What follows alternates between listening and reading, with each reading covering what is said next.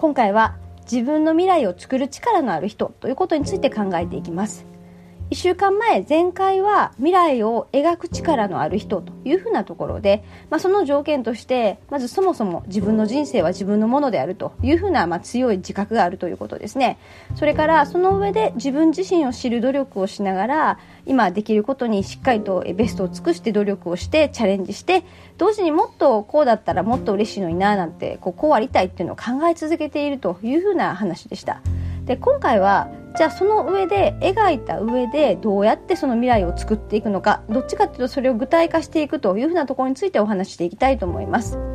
でまずそもそも描く段階でのイメージということでいくと、まあ、計画的に描くというところでいくとよく as is to be というふうに言われるようなモデルで、まあ、要は理想と現状の、まあ、ギャップ分析と言われるものですよね。つまりこういうふうな方向がいいなというふうなざっくりとした方向性があったら、まあ、それに向かって現状と何が足らないのかっていうことをこう階段上にまあ、実際にあの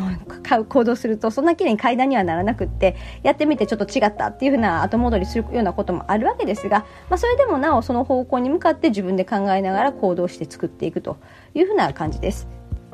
ちなみに、まあ、キャリアの考え方という観点でいくともう一つあってプランドハプンスタンスセオリーと言われるものなんですが計画された偶発性っていう風な考え方で、まあ、何か好奇心を持って、まあ、いろんなこといろんなことチャレンジし続けていたら何か偶発的に縁を引き寄せてやなんかこう新しい自分のキャリアが見えていきますよで実際に活躍していると言われる人たくさんにインタビューしたら、まあ、みんな偶然なんですという風な言葉を発したと言われるものなんですよね。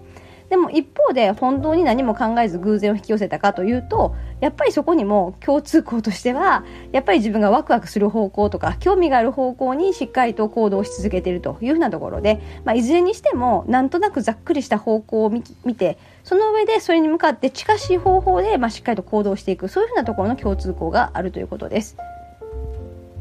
そしてえー、未来を作る人作る力がある人に共通するのは、まあ、その過程で行動をするということなんですが戦略的に行動しているということでそもそも行動の仕方というものをちゃんと理解しているということなんですね。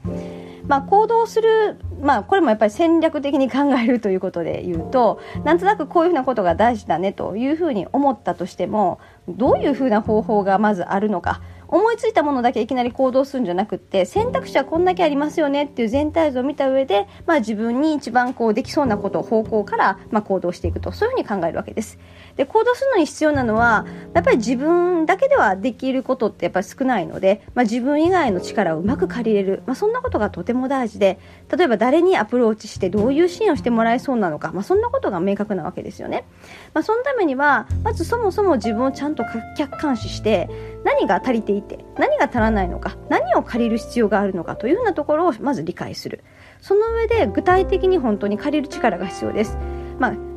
うんと借りるためにはですね発信力ですね。まあ、こんなことしたいんだよね。だからこういうふうな人を紹介してとかなんかこう何をしたいのかを簡潔にこうインパクトよくインパクトある言葉でまとめていくというのはやっぱり発信力。それからその発信をして受け取ってくれるネットワークですね。やっぱりその行動には人脈が必要な場合が非常に多くって、まあ、チャンスをもたらしてくれそうな人脈が、まあ、揃っているそういう人には揃っているというようなところです。でこの考え方って一体何ってちょっと引いて考えるといわゆるマーケティングなんですよね。うんと商品をこう何かこう売っていくというふうなところにも近いものがありますけれども、まあ、ある意味自分マーケティング、まあ、自分マーケティング力というふうな形でも言うことができると思います。まあ、自分のポジショニングつまり何が売りでどういうふうなことしたいんです？何ができます？っていうふうなところを明確にした上でそして、まあ、必要な、まあ、リソースとか、まあ、チャンスみたいなものをしっかりと取りに行く。そういうふうな発想です。今日のまとめまとめをまとめていくと、まあ、自分の未来を作る力のある人は自分を客観的に見て足らないものを借りに行く力がある。ということで一度自分自身を客観視して、まあ、マーケティングするというふうなことを意識してみてはいかがでしょうか。マーケティングって何することなの？というふうにちょっとハテナマークが頭にある方はですね、まあ、ぜひグロービスの本を読むか、あるいはグロービスのセミナーにでもまずは来ていただければとっても嬉しいなというふうに思います。